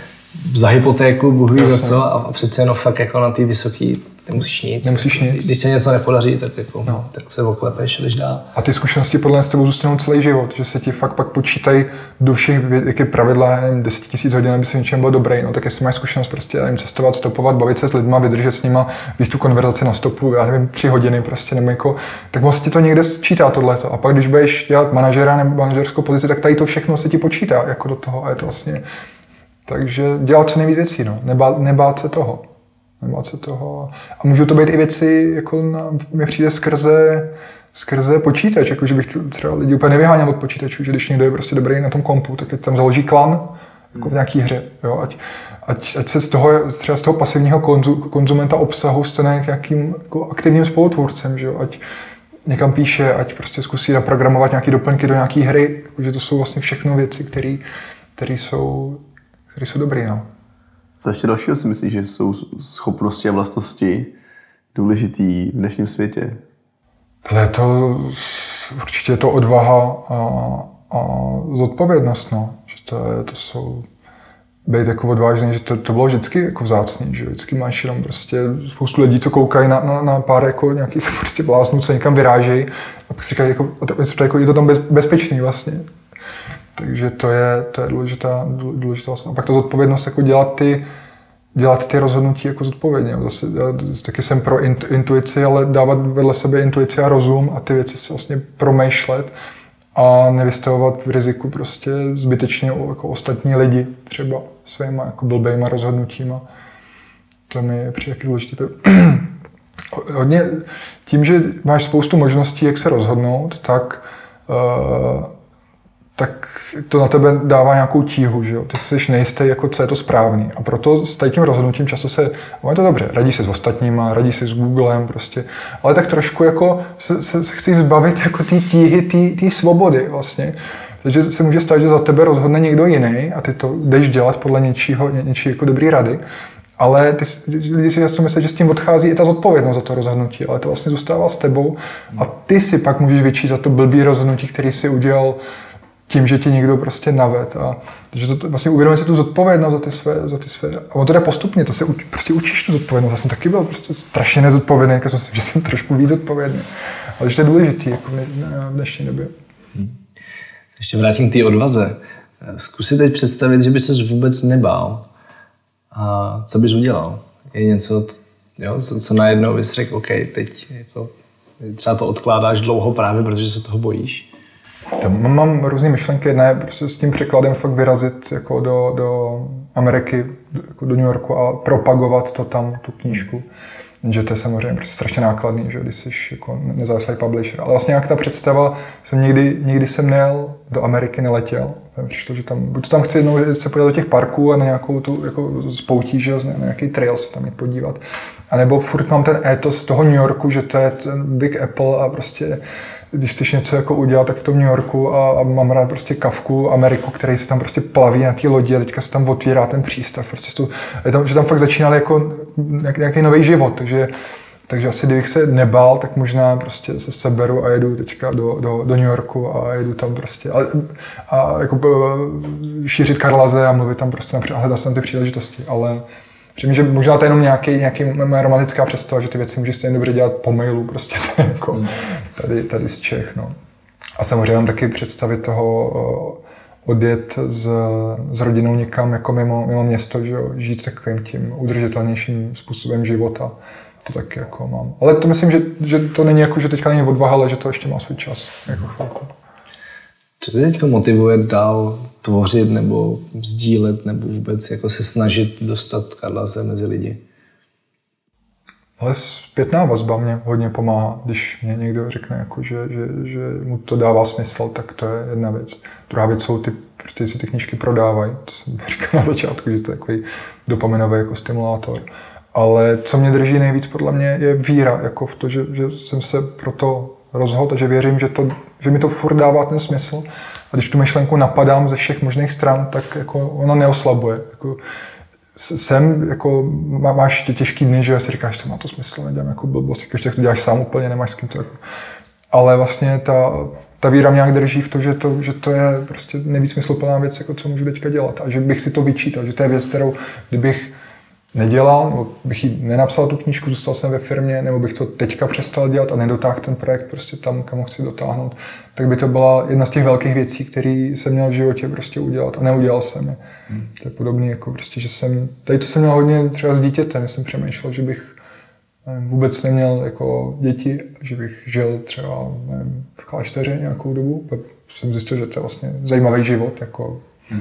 pro nějaké sebepoznání ale vlastně pak jsem hodně cítil, že, že to dítě je důležitý, jako tady na té jako po pozemské cestě, že je to důležitá prostě zkušenost a, a, je, a patří to k, když to přeženu, ke splacení nějakého dluhu, jako že někdo se o mě tady postaral, že já jsem přišel, no, tak jako, já bych se měl postarat o někoho, o někoho, o někoho jako dalšího. No. A to se vracíme k tomu dítěti. Vlastně ty jsi říkal, že to je jedna z uh, takových uh, no, z, těch, z těch dalších věcí, která udržuje určitou novost a učení se v svém životě. Jak tě teda tady to ovlivnilo, ať už z hlediska filozofického při psaní té knížky, protože už, už si věděl, že se Izáš narodí, a, ale možná i z pohledu biznisového, protože najednou se o někoho máš starat. Hmm. Tak s tím byl obrovský strach, že to byl jeden z těch největších strachů, který mě držel. Já jsem z té firmy odcházel, už jsem věděl, že, že je Káťa těhotná. A ty myšlenky byly jako, ty z té firmy nemůžeš odejít, protože, protože jsem si starat o dítě. A to byly strašně silné myšlenky. Tady to byly fakt jako... A jsem říkal, že to je, že to je, že to je blbost, protože chci, že pak to tomu dítě může vyčítat, jako, víš, ta firma může třeba stejně zkrachovat, ty neuděláš to, co chceš, abych mohl říkat, já kvůli tobě prostě, a, a to, jako, že to je hrozná blbost, že, že je důležitý prostě podle mě to se, se jít realizovat a jako nevinit z toho někoho jiného, že ti v tom brání, že to spíš by ta hlava sama, tak jako ty, ty, ty démoni si hledali tu, tu nejsilnější baštu, jako kterou mě můžou prostě bránit jako od, toho, od toho odchodu. A, takže to bylo těžký. A no pak, eh, pak, když se narodil, tak to je prostě obrovská sebezkušenost, kterou jako zase vyslal prostě tady po, že máš poutě zkušenost, máš zkušenost z prostě solo cestování prostě po, po východní Asii, Azii, prostě po Iránu, po těch prostě zemích, že, které jsou prostě obrovskou změnou jako pro, zážitkem, ale pak ti prostě se ti narodí dítě a to to jako, se, pro mě je to jako cestovat do úplně jiného vesmíru, jako, že, že, ty, ty zkušenosti vlastně s tím, s tím životem a když jsi k tomu vnímavý a vidíš, jako, jak se ten život jako tvoří a pozoruješ to, jako, jak se to jako stane vlastně, že to z dvou lidí jako se stane nějaký dítě a teďka teď běhá, má nějaký svůj režim, že jo, a teďka jako nějak stárne a učí se ty věci pomalu. Takže to je obrovský. A plus je to pro tebe job, jakože beru, že pro holku to je prostě nějaký téměř dvou úvazek, že jo je těžké, je to těžké jako pouť, prostě nespíš každý den, prostě jsi zbavený občas o své bazální potřeby, prostě, že si nemůžeš dojít na záchod, nemůžeš řve tak dlouho, že jsi už úplně, takže je to taky dobrý jako trénink, sebezkušenost vlastně v tom, aby se líp poznal, trošku se trošku se naučil být třeba, pro, pro mě je to škola trpělivosti obrovská, jako, že to hmm. fakt je, jsem si myslel, jak jsem jako z těch meditací, že vydržíš dlouho prostě sedět a bez pohnutí a tak vlastně najednou, když ti, když ti řve prostě několik týdnů po sobě dítě každý, každý večer vlastně jako do, do noci, že jako se budíš nebo s ním chodíš tady s nosítkem v mrazu ve 4 ráno prostě hodiny, pak ho chceš položit a ono se probudí. Tak jako, že to je vlastně je to blbost, ale je to, je to jako úplně zásadní věc jako pro mě teďka. Věřím, že asi s těmi dalšími dětmi už je to jako v pohodě, ale je to úplně nová zkušenost. Dokážeš v tomhle udržet nějakou formu samoty nebo toho pocitu být sám se sebou, dokázat se to reflektovat? Jo, jo, jo. Je to výrazně těžší. Ale jako, Jiří se s tím bojoval, že jsem říkal, kde je mé samota. A pak říkal, že to, to, to jsi zodpovědný za cestu toho dítěte, jsi minimálně jako do prostě nějakých 15, 18.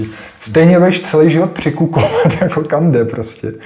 Takže toho se, toho se jako asi, asi jako nezbavíš. No a tak se snažím dodržovat to, že každý den ráno sám jdu pěšky jako na, na místo, kde píšu nebo kde pracuju, takže trávím prostě tři čtvrtě hodiny ráno v chůzí o samotě, v tichu ideálně. A to samý potom večer, když se vracím. To je třeba kratší trasu, tak to je půl, půl hodinka. Tak to máš pořád na sebe víc času než spousta bezdětných. No. Nebo že se uděláš víc času. No, no. Tak. A plus se snažím, jak myslel jsem si, že budu taky že to bude v pohodě, že budu prostě tři měsíce z roku někde jako, eh, měsíc v klášteře, měsíc na pouti, to, tak to samozřejmě je pak nefér, že jo, i, i hmm. učit ty holce, že ani to nechceš dělat, jako, že protože víš, jak to je náročný a jsme to prostě jako sami dva, což mám spoustu lidí dneska takhle. Ale na, na dva až tři týdny si odjedu jednou ročně na pouť prostě. Třeba na pár dnů, nebo nevím, jedu na noc přenocovat do Brt, udělám si tam oheň. Hmm. Nebo jedu na chatu prostě na dva dny, kde píšu a otužuju se tam. Takže ale je to důležité, no, to cítím, že, že fakt, ta kamarádka to popsala moc hezky, že, že vlastně všechny vztahy jsou takovou sebevraždou, že kvůli tomu vztahu jako zabíjíš trošku sám sebe. A teďka OK, jako kvůli vztahu dvou lidí, až to máš to dítě, tak jako, že ta oběť vlastně, to, to, to, to ta sebevražda tam je ještě trošku větší, že jo? Že, protože to dítě má prostě svůj režim a jako nevypne, že ho, že ono furt si frčí, jako, furt, furt mu to jede ten režim a furt tě potřebuje. Ještě navážu na Mikyho. Co pro tebe vlastně samota znamená? A možná jako jakým způsobem vnímáš ten, nevím jestli rozdíl, možná spíš souvislost mezi samotou a tichem. Ale já v No, jako je rozdíl mezi osamoceností a, a samotou. Že? Samota je taková jako dobrovolná osamocenost, se cítí spoustu lidí, prostě i když jsou ve společnosti, prostě nemáš nikoho, s kým bys mohl mít podle ten intimní vztah a sdílet něco, to jsou jako lidi osamocení. Že já samotu vnímám jako něco, do čeho vstupuju dobrovolně, se záměrem a jdu tam proto, abych tam zažil i to ticho, stišení, stišení se, vyrušování ze strany prostě lidského mluvení, ze strany prostě práce, ze strany všeho. A v té samotě mám možnost zažít to, že se, tím, že se ty smysly jako se vyhledávají nějakou akci a začnou hledat vevnitř. Mi přijde, že se ti ty smysly jako obrátit zvenku dovnitř začnou koukat víc na ty myšlenky, co v tobě jsou, na, na emoce, které prožíváš. A často to není příjemný, jakoby, že to ne, ne, ne, tam klid jako v té samotě, že to ne, ne, nacházíš jaký jako oheň, co z tebe všechno vychází, ale získávám tam prostě dobrý, dobrý vhledy a často tam můžeš udělat nějakou jako operaci sám sobě, jako že přesně si tam uvědomíš nějaké věci.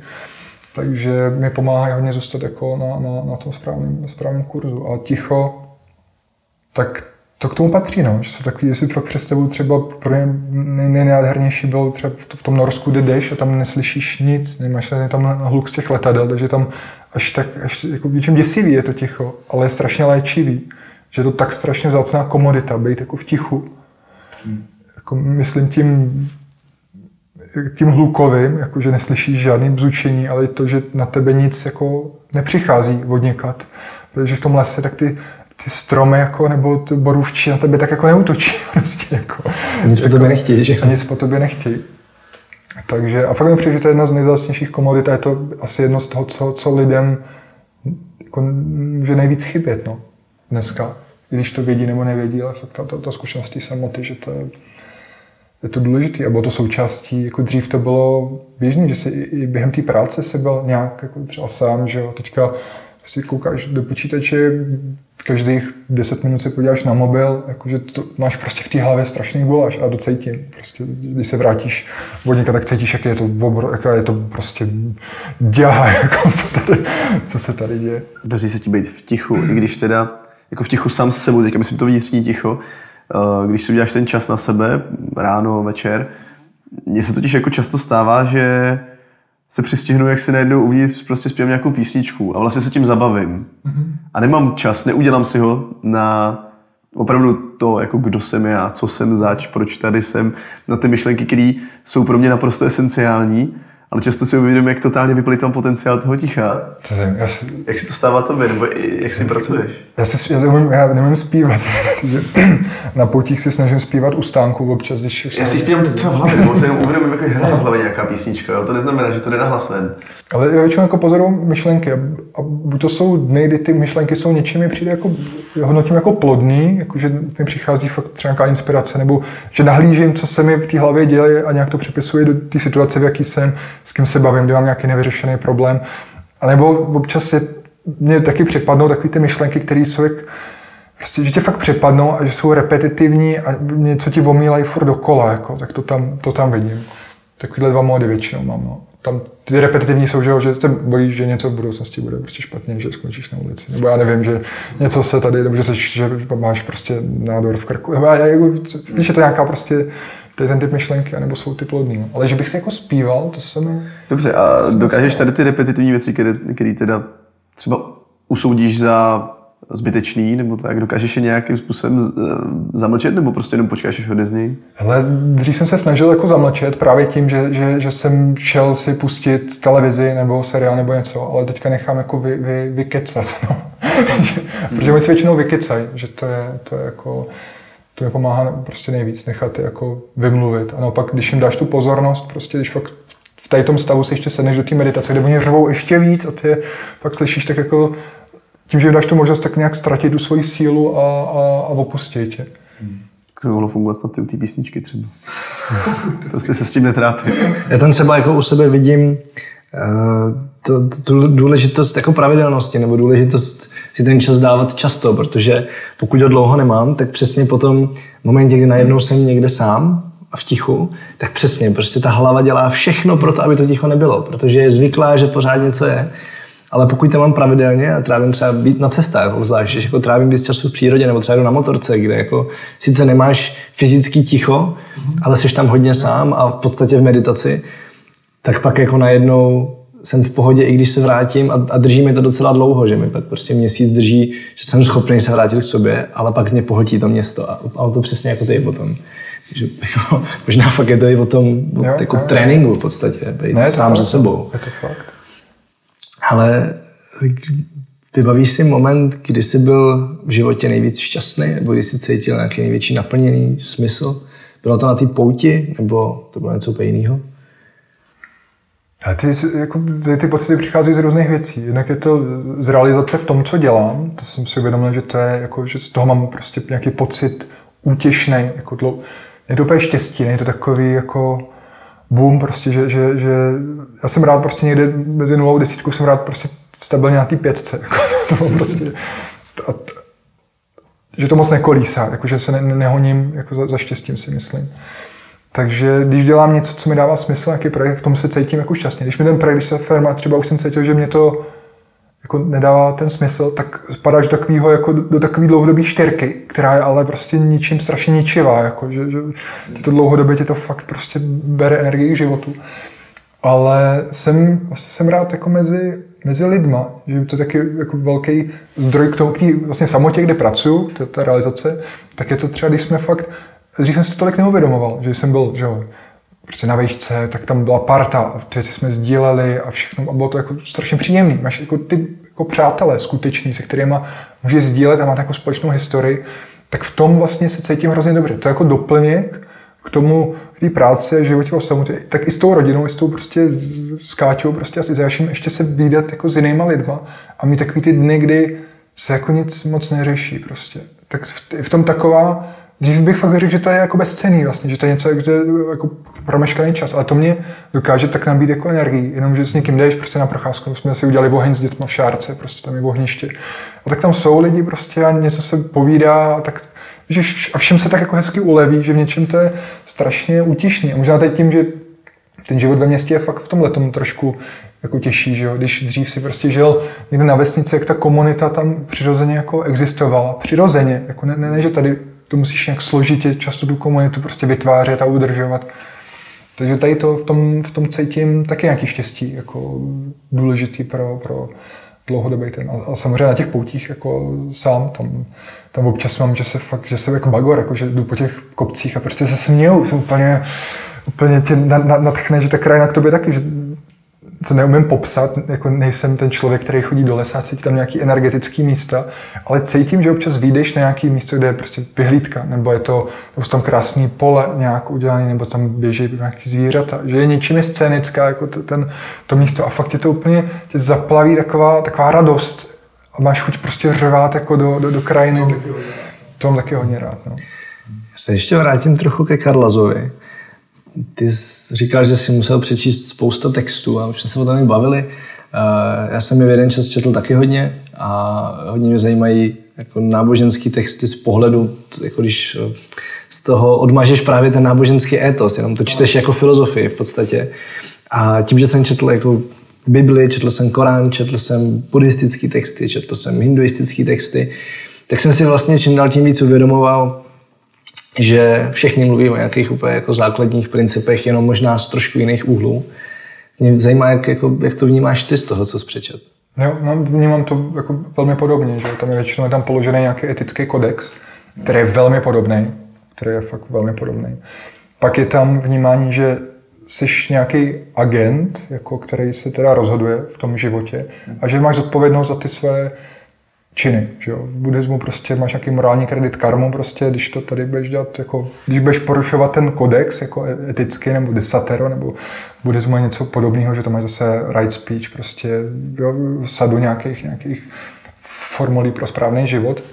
A když nebudeš dodržovat, no, tak, se, tak to bude horší po smrti vlastně. Tak když někam jako dolů, v křesťanství, prostě v, v islámu, v judaismu, zoroastrismu je to podobně. Zase je tam nějaký soud vlastně, je tam nějaký soudce, je to, je, je to vnímání, jako by ten život byl dar a ty bys ho měl prožít nějak jako správně, v čem já vidím ten závěr Karla Ze vlastně, to je to hledání a naplňování toho životního poslání, protože v tom máš jako největší asi kompetenci tady na tom světě, jako, o tom si můžeš rozhodnout.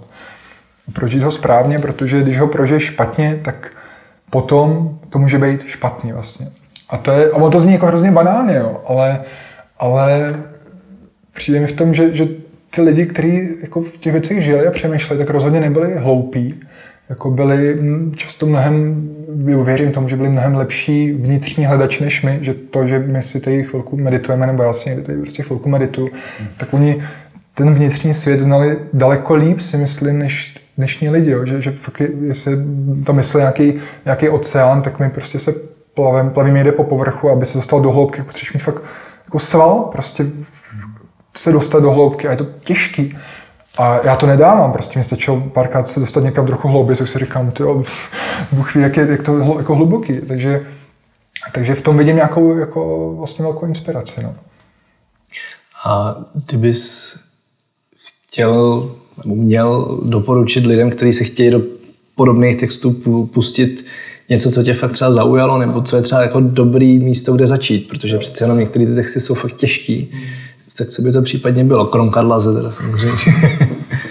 Ale mě přijde mi dobrý, ať lidi začnou prostě s křesťanstvím tady, protože ono je propsaný do našeho dnešního jazyka. I tak i na ty nejvědomé úrovni prostě jako tu západní společnost prostě tady vybudoval dohromady mix prostě Řecka, Říma a, a, a, a Ježíš, jako to katolická církev, to prostě tak je. A, a i pro mě jako fakt pochopit dobře buddhismus a ten, je, ten, je, ten rámec buddhistický je, ještě, je fakt složitý, protože ten text má prostě pět tisíc stránek, jako ty, ty nekají všechny budovy, pokud jsem u Teravády, a, a ty koncepty jsou fakt složitý. Když to, když si prostě párkrát člověk přečte aspoň to evangelium a pochopí jako, teda, to je jednoduchý příběh prostě o Ježíšovi, ale je tam pár podobenství prostě o, o nějakých jeho výběrčích daních a, a o rozsévání révy, jakože to pochopí skoro každý vlastně. A to přijde dobrý si přečíst to evangelium a pak si třeba přečíst nějakýho svědce, protože ty svědci nebyli často týpci, kteří by se z ničeho nic jako sami prostě od malička byli v klášteře, ale byli to často pěkný jako raubíři, který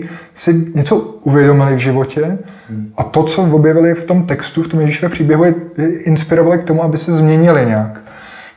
jo, takže mě třeba teďka, teďka čtu vyznání svatého Augustína, což je třetí, čtvrtý století, ale přitom to je, to, to, úplně to chápu, to je prostě týpek, co se narodil v Kartágu, prostě v Africe, že jo, potřeba Římu, přijel do Říma, tam byl mm, rétor, že mluvil, to tam bylo hodně populární, se, že chtěl prostě slávu, peníze, prostě ženský, teďka lidi tam okolo chodili se dívat na gladiátory do cirku, to máš jako dneska prostě realitu. Jakože ta mentalita je prostě furt prostě stejná a on tam popisuje velmi dobře tu svoji zkušenost, jako co to pro něj znamenalo jako začít žít podle toho, co podle, toho, podle Ježíše, Ježíšova života. Jako je to inspirativní. A potom, nebo je to Ignác Loyoli, taky prostě vojenský, jako, nebo vojevůdce, že jo, týpek, který chce prostě mít eh, armádní kariéru, který prostě chce pravděpodobně ženský, velký barák pro svůj rod, prostě tam v Loyole. No se mu stane něco, že buď dělová koule prostě prostřelí nohu, on leží jako v posteli uvázaný, jenom to čte a změní svůj život po přečtení té knihy tak, že že vydá se prostě nějakou dlouhou pouť, jo, kde prostě hodně strádá, fakt odevzdá se, odevzdá se, má, vidíš v něm obrovskou odvahu, že se někdy jako nebojí, protože věří, protože má tu, tu víru jako v tu, v, tu, v tu svoji cestu. A na konci prostě začne ve svých, nevím, 35 studovat, což je úplně jako, jako mrzák, začne studovat. A na základě své knížky duchovních cvičení, což je nějaký prostě self-help tehdejší, bych to tak popsal jako 12. 13. století, který pomáhal spoustě lidem, tehdy byl velmi populární, tak eh, založili jezuity, což byl řád, který měl 90 pobočky v 90 jako zemích tehdy. Po celém světě, až do Japonska. To je něco, to je prostě to je na úrovni jako lidí, co, jsou, co máš dneska Maska, Zuckerberga a, a Sergeje Brina prostě z Google, tak to byl Ignác prostě tehda. Jako, to jsou normální lidi, kteří měli svůj normální život a přijím, jsou strašně inspirativní, že občas může být fakt těžký číst toho Ježíše, protože je nebo číst, číst o tom Ježíšovi, je to takový jako moc, moc jasný světlo, jako že to svítí tak moc jasně, až je to jako nepříjemný. A že vidět to, jak podle toho žili jiní lidi, vlastně úspěšný, normální, podobný nám, tak to je, to je vlastně hodně zajímavý. No. A nezasekávat se u těch textů prostě u věcí, jako, já taky, že čteš prostě neposkvrněný početí, jako, co to znamená, jako stalo se to, víš, jako, že snažím se to, to, to nebrat jako jako doslovně. Ne, nebrat to doslovně, přesně. Číst jako mezi řádky a spíš se zaměřit teda na ty podobenství, prostě, který mi přijde, že mají, jako tam je, že jo, Matoušovo, Matoušovo pravidlo prostě, kdo má, tomu bude dáno, že jo, tak z toho to je prostě Paretovo pravidlo dneska, prostě pravidlo 2080. To jsou, tam jsou věci prostě jako úplně zásadní, který, který jako, když na něma člověk přemýšlí, tak můžu fakt jako přehodit přemýšlení podle mě do, dobrý, do dobrýho směru. Samozřejmě se pak může stát, že zase někdo skončí jako svíčková bába, prostě, která chodí do kostela, prostě jede si tam prostě nějakou, nějakou jako liturgii, je, je prostě hříchocentrická, vychová pak úzkostní dítě, prostě, který, jakože ale já, já třeba jsem se k tomu dostal až jako ve svých 30, někdo mě do toho nikdy nenutil. A tím, že jsem se do toho stal svobodně, tak cítím, že to pro mě má jako to, vlastně... To si myslím, že je strašně důležitý, protože já jsem to měl podobně, já jsem byl jako vychovávaný jako katolík a najednou všechny ty texty vnímáš s, s nějakým jako patosem toho, no.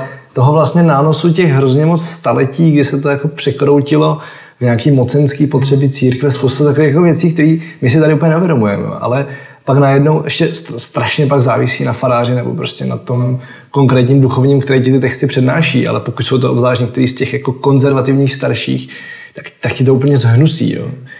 A pak on nějakých prostě pět, deset let později, na, na konci střední, jsem si říkal, hele, já tomu dám druhou šanci a jdu se na to podívat s tou jako čistou hlavou. Prostě zapomenu tady na to, co mi jako říkal nějaký 80-letý farář, kterýmu prostě bych nevěřil asi vůbec nic. A, a přečtu si to jenom čistě jako texty a najednou jako si říkal, wow, tyjo, tady no. toho jako spousta v tom. Jo, jo. Takhle úplně stejně jako jsem to, jsem to cítil já, no. Pojďme to postupně uzavřít. Máme poslední dvě otázky. Dobře. Jsi teďka šťastný? Já jsem na ty pětce furt. Cítím se smysluplně a, a fakt bych neměnil za nic, za nic jiného. Jako mám, mám samozřejmě strachy v hlavě, který, ty, ty repetitivní myšlenky o různých věcech, o budoucnosti, prostě do různých věcí, že jo.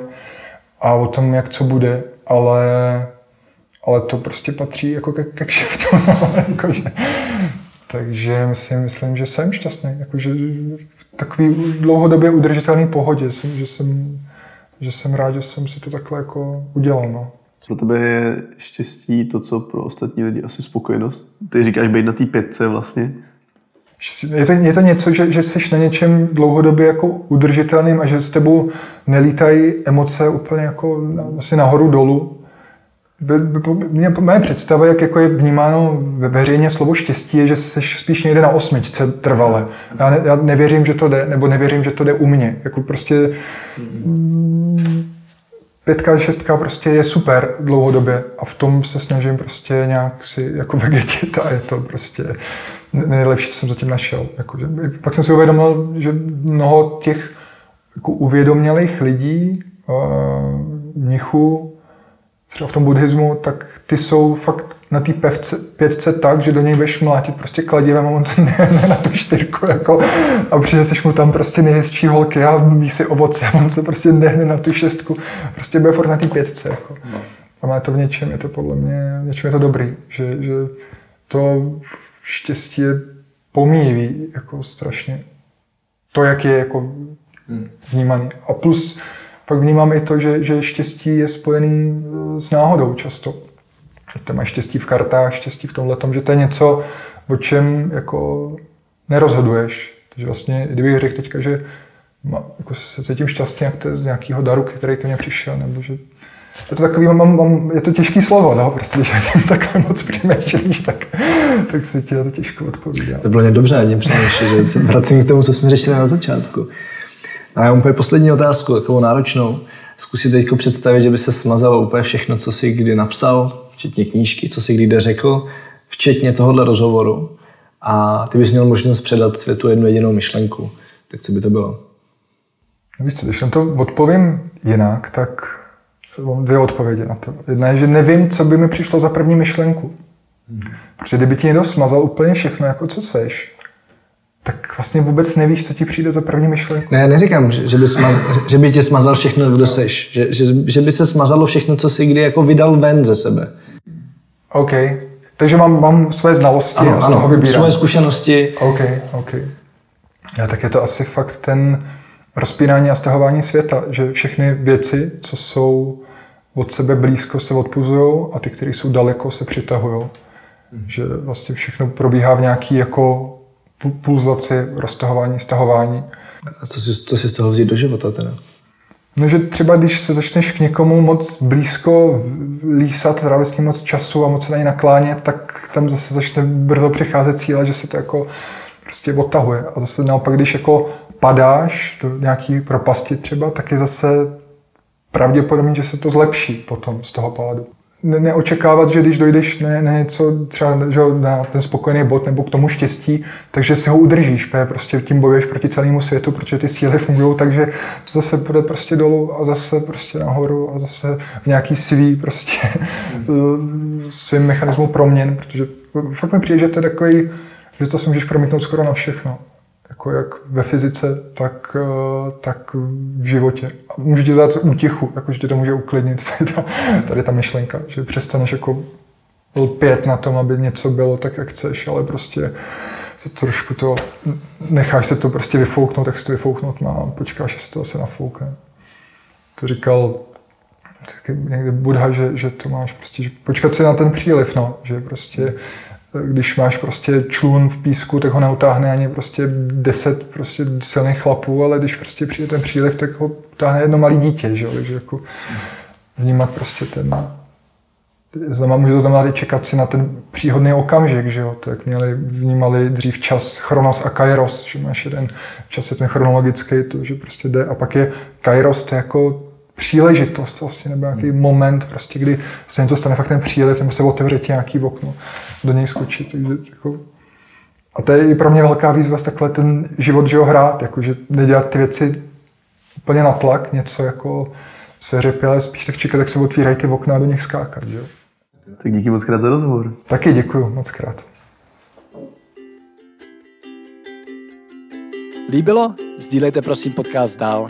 Zároveň nezapomeňte odebírat kanál Rozhovory z Česka od Red Bull CZ, ať vám neutečou další díly. Najdete ho na Apple Podcast, Spotify či kdekoliv, kde posloucháte své podcasty. A poslechněte si ostatní pořady z kanálu. V jednom dílu tématu Dana Tržila jsme třeba oba s Mikim mluvili o našem pohledu na cestování. Feedback nebo tipy k podcastu posílejte na podcast redbull.cz. Sledovat nás můžete na webu leapmakers.cz a Facebooku Leapmakers a hlavně X Challenge. Právě tam se dozvíte o všech našich akcích a dalších aktivitách. Aktuálně makáme hlavně na jarní X Challenge, akci, kde máte za úkol za 6 dní ujít aspoň 100 km po Česku a u toho plnit výzvy jako přespat v lese, rozdělat oheň bez sirek, celý den nebýt viděn, podojit krávu, řídit traktor, přespat za pecí nebo potkat nejstaršího člověka ve vesnici a zjistit jeho příběh. Akce se koná od 24. do 30. dubna, takže ji zároveň zakončíme společným táborákem na Čarodejnice. Víc info najdete na xchallenge.cz. Těšíme se v příštím dílu naslyšenou a snad na některé akci i na viděnou.